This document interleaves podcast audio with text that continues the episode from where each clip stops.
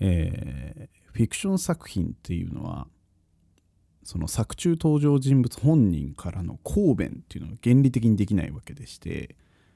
まあ、それがゆえにね読者の解釈っていうのは聖域だと僕思ってるんですよ。まあ、その例えば「流浪に謙信」の主人公日村謙信っていうのがいると思うんですけど、まあ、その相棒の相良佐之助が、まあ、実はホモセクシャル同士で恋仲だったっていう解釈が仮にあったとして、まあ、それを 表現していく過程でね著作権上の問題で指摘される可能性こそあれ作者であってしてもその解釈そのものを完全否定することっていうのはまあできようがないと思うんですよ。でそれできうるとすれば日村謙信本人が出てきてまあ、拙者はヘテロでござるよ薫殿みたいな抗弁をしない限り無理だと、まあ、こう思っとるわけですね僕は。まあ、ということでね今から僕がこうジブリ作品きっての名作「耳をすませば」に出てくる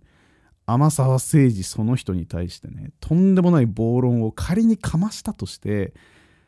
まあそれは勘違いこじらせ中年のざれ言としてね上手にこう世間様に処理されることは保証されてると こう考えていいですね。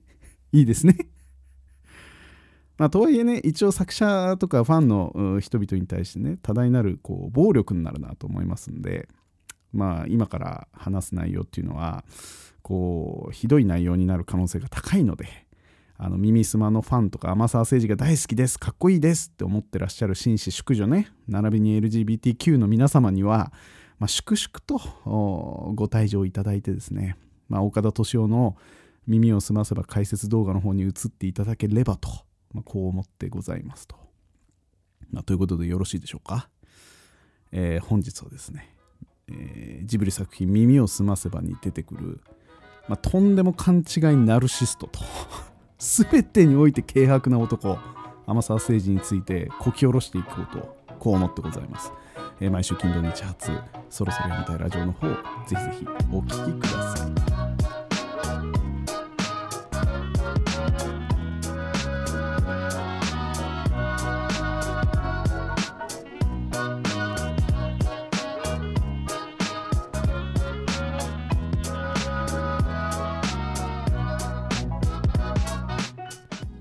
さて耳をすばせばですよ。当然ね皆さん見ている前提で僕は耳すまをねどう読み取っているのかっていう話をしていきたいと思うんですけど、まあ、ちなみに僕マニアックな映画ファンとかではないのであの設定資料とか原作小説とか全然知らん知らんです。だからあのあの美しい映画をね好きで何度も見ていたただの一閲覧者ね、まあ、ないしはあの物語の中にディープダイブしてしまった勘違い野郎としての僕の思ったこと全てについてちょっとお話ししていきたいと思うんですけどあのまずですね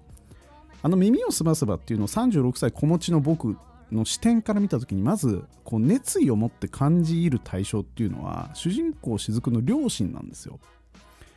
で雫っていうのは狭苦しい団地に住んでてこうめちゃくちゃ生活感あふれる俗ぽいなんかアイテムに囲まれてザ平均的な日本人の家みたいなとこに住んでんですよ。なんだけどそこの主であるその父親と母親は実は結構一風変わった人で父親もなんか図書館司書みたいなのやっててで母親はそのわざわざ大学院に入り直した社会人大学院生なんですよ。でこれ超リアルに想像してほしいんですけど2人の娘がいて妻は大学院生。で自分はそんな高級じゃなさそうだけど、まあ、知識階級と言えそうな図書館の司書なんですよ。で生活はすごい切り詰めていてで4人暮らしにしては狭い団地生活だけど妻も自分もいわゆるそのマイホームとマイカーを買って安定した生活を望むみたいな俗っぽい価値観とは全然違ってその自分の聖なる好奇心とか価値観を大事にするそういう空気感みたいなものが多分あの家族には充満しているっていうふうに、まあ、僕は思うんですよ。でしかも来年からその大学生になる上の娘っていうのはおそらくその高潔な価値観みたいに対する若干の反発と、まあ、俗世間に対する興味も相まって、まあ、団地から出ていくっていう決定までしてるんですよ。でその4歳ぐらい下である主人公雫っていうのはまあ、思春期真っ只中でその俗っぽい自分の団地生活にありながらその自分の高潔さをね獲得しようと歌を作ったりだの小説を書いたりだのと、まあ、とにかく同級生たちのくだらない悩み、まあ、例えばその親友原田の顔のそばかすとかあと、まあ、作中最強の怪談児杉村っていうやつがいるんですけどの野球っていう部活に打ち込むそのステレオタイプな青春とかその2人の甘酸っぱい恋バナとかそういったものではない何かっていうのを探し続けているんですよ。これすごいよくわかる雫の気持ちは。おそらく根底にあるその価値観みたいなものを父親母親の生き方からこう学んでて、まあ、自分もねそういう高潔さを求めようとする気持ちっていうのすごい共感できるで小説書いたり歌を作ったりして、まあ、やや電波なことやっちゃう思春期っていうのはいまあ、未だに俺も引き継いでる精神性だからすごい共感できるんですよただ彼女の周りには高潔なアイテムっていうのは何一つないんですよ。団地とかうんざりするデザインの学習机とかね。あと姉ちゃんとカーテンだけで仕切られたこう狭い部屋とか受験とかテストに振り回される同級生みたいな。でその彼女の高潔さを演出するアイテムっていうのはどこにも出てこないから彼女はこう一人孤軍奮闘する毎日なんですよ。でそこにきら星のごとく現れるのがその地球屋っていう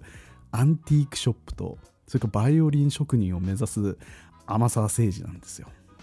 でこのえげつない対比にまずまずねめまいを感じなきゃいけないんですよ。そのクラクラするほど魅力的なアイテムに囲まれたステージが突然現れるんですねこの天沢と地球屋っていうコンビは。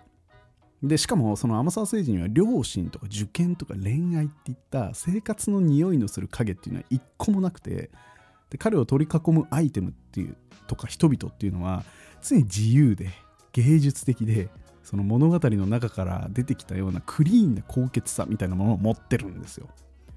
だから雫があのね歌う下手くそなカントリーロードを、まあ、天沢誠治率いる謎の音楽家崩れの大人たちが伴奏するっていうシーンがあるんですよ。でしかもそのね雫がねその雰囲気に当てられて顔をこう真っ赤に蒸気させるっていうもう作中作中最も醜悪なシーンっていうのがあるんですけどとにかく天沢の周りにはですね雫を高潔な存在にさせるアイテムがでもう溢れ返っているんですね。ほほぼ麻薬に近いんですよ。そのアイテムがあるだけで文脈抜きにその高潔さを身につけたような気分になれるんですよね。でそのアイテムを駆使してもう聖樹は雫をかどわかすんですよ。あのだってね彼が彼女に惚れる理由なんて微体一文も語られてないんですよ。彼女とそのアイテム抜きで長年向き合ってきた杉村っていう男がいるんだけどそいつを一瞬にしてぶち抜いたりするんですね。ふざけるなと。で天沢誠治っていうのはその彼女の小説に対する理解とか彼女の持つ深い悩みに対する理解とかにはまるで関心がなくてだってねそもそも雫の作品を本気で読んだのは作中で天沢誠治の祖父だけなんですよ。でしかも天沢誠治自身からもバイオリンに対する深い思い入れっていうものをあまり語られてないんです。エピソードがないんですよ多分。で彼はずっとチャレンジだの夢だのっていう軽薄なアイテムについての執着だけでその雫とかその両親たちが本来目指していたね自分の高潔さへの衝動とかとは本来超かけ離れてるやつなんですよ。なんか感覚的にはその今持ってるアイテムで簡単に落とせそうな女がいてちょっと留学する前にね、ちょっと一丁その、極東アジアに現地妻作っとくかみたいな感覚で接してるようにしか見えないなんかあのさ例えばさあの大学の同級生に子供っぽさを感じてる勘違い女子大生みたいなものをその高級レストランだのバーだのに連れ回して大人っぽさを演出するした上でパクッと食っちまおうとするようなまあ、いわゆる麻布十番あたりで働いている社会人2年目ぐらいのねスケベで軽薄な小金持ちみたいなのと大して変わらんのよ俺から見れば、まあ、左政治なんてやつは。で、ところがですよ、雫にはその筋金入りの高潔さを持ってる両親っていうのがいるわけですね。だから彼女は物語こう中盤で、その、本当に小説家を目指すために、その寸出のところでその天沢の軽薄さから抜け出してね実際に小説を超超絶努力で書き上げるんですよ。その匍匐前進しながら。でこれを見て本当に良かったと。胸をなで下ろすんですね。俺は。ああこいつはそういう軽薄なものではなくて真にちゃんとあの苦しい一本の小説を書き上げるっていう努力をしきるんだと。でさらに彼女はねそのその上で勉強の大事さみたいなことを知ってその受験生頑張りますっていう約束まで両親とするんですよ。でこれねめちゃめちゃいいシーンっていうのがその不器用な小説を書き上げてねその実際の困難に向き合ってその自分の実力のなさっていうのをそうまざまざと知った雫はね完全に落ち込むっていう最もこう人生において大事なシーンがあるの。まあ当然天沢はそこにいないんですけどでそこでね天沢誠治の祖父っていうのはねうどんを出すんですよ。地球屋で。ポトフでもオニオンスープでもない。純和風ソウルフードであるうどんっていうものを出すんですよ。すげえよく分かってる。だから祖父のメッセージっていうのは地に足つけて頑張れっていう風に伝わってきてもうこれで甘さは終わったなっていう風にもうさっさとヨーロッパでもどこでも行けやっていう風に思うんだけど最後の最後にこの軽薄な男が作中最強に軽薄な言葉結婚しようっていう言葉を使ってその雫を再度角沸かすんですよ。それで物語は終わるんですね。だからこの物語全般に通じるその甘さという男が持つその美辞麗句とアイテムという悪魔性？みたいなものをこの「耳をすますわ」っていう物語全般を通して学ばなきゃいけないっていうふうに僕は結構強く思うんですね。だから耳すまの正しい正しい見方っていうのはその悪魔甘さに対してずっと罵詈雑言を言い続けながら雫って騙されるなっていう風に応援するっていうのが僕はね耳をすばすまの一番いい見方なんじゃないかなっていう風にこう思ってございます。だから最後はね正直言うとバッドエンドになってるなっていう風に僕は思うんでまあ改めてねそういう見方で耳すまを見返してみてこいつ何言ってんだろうっていうふうに思ってほしいなと 思ってございます。また来週も撮っていきたいと思いますんで、ぜひぜひよろしくお願いします。そんじゃあ、ごめんなさいね。また来週。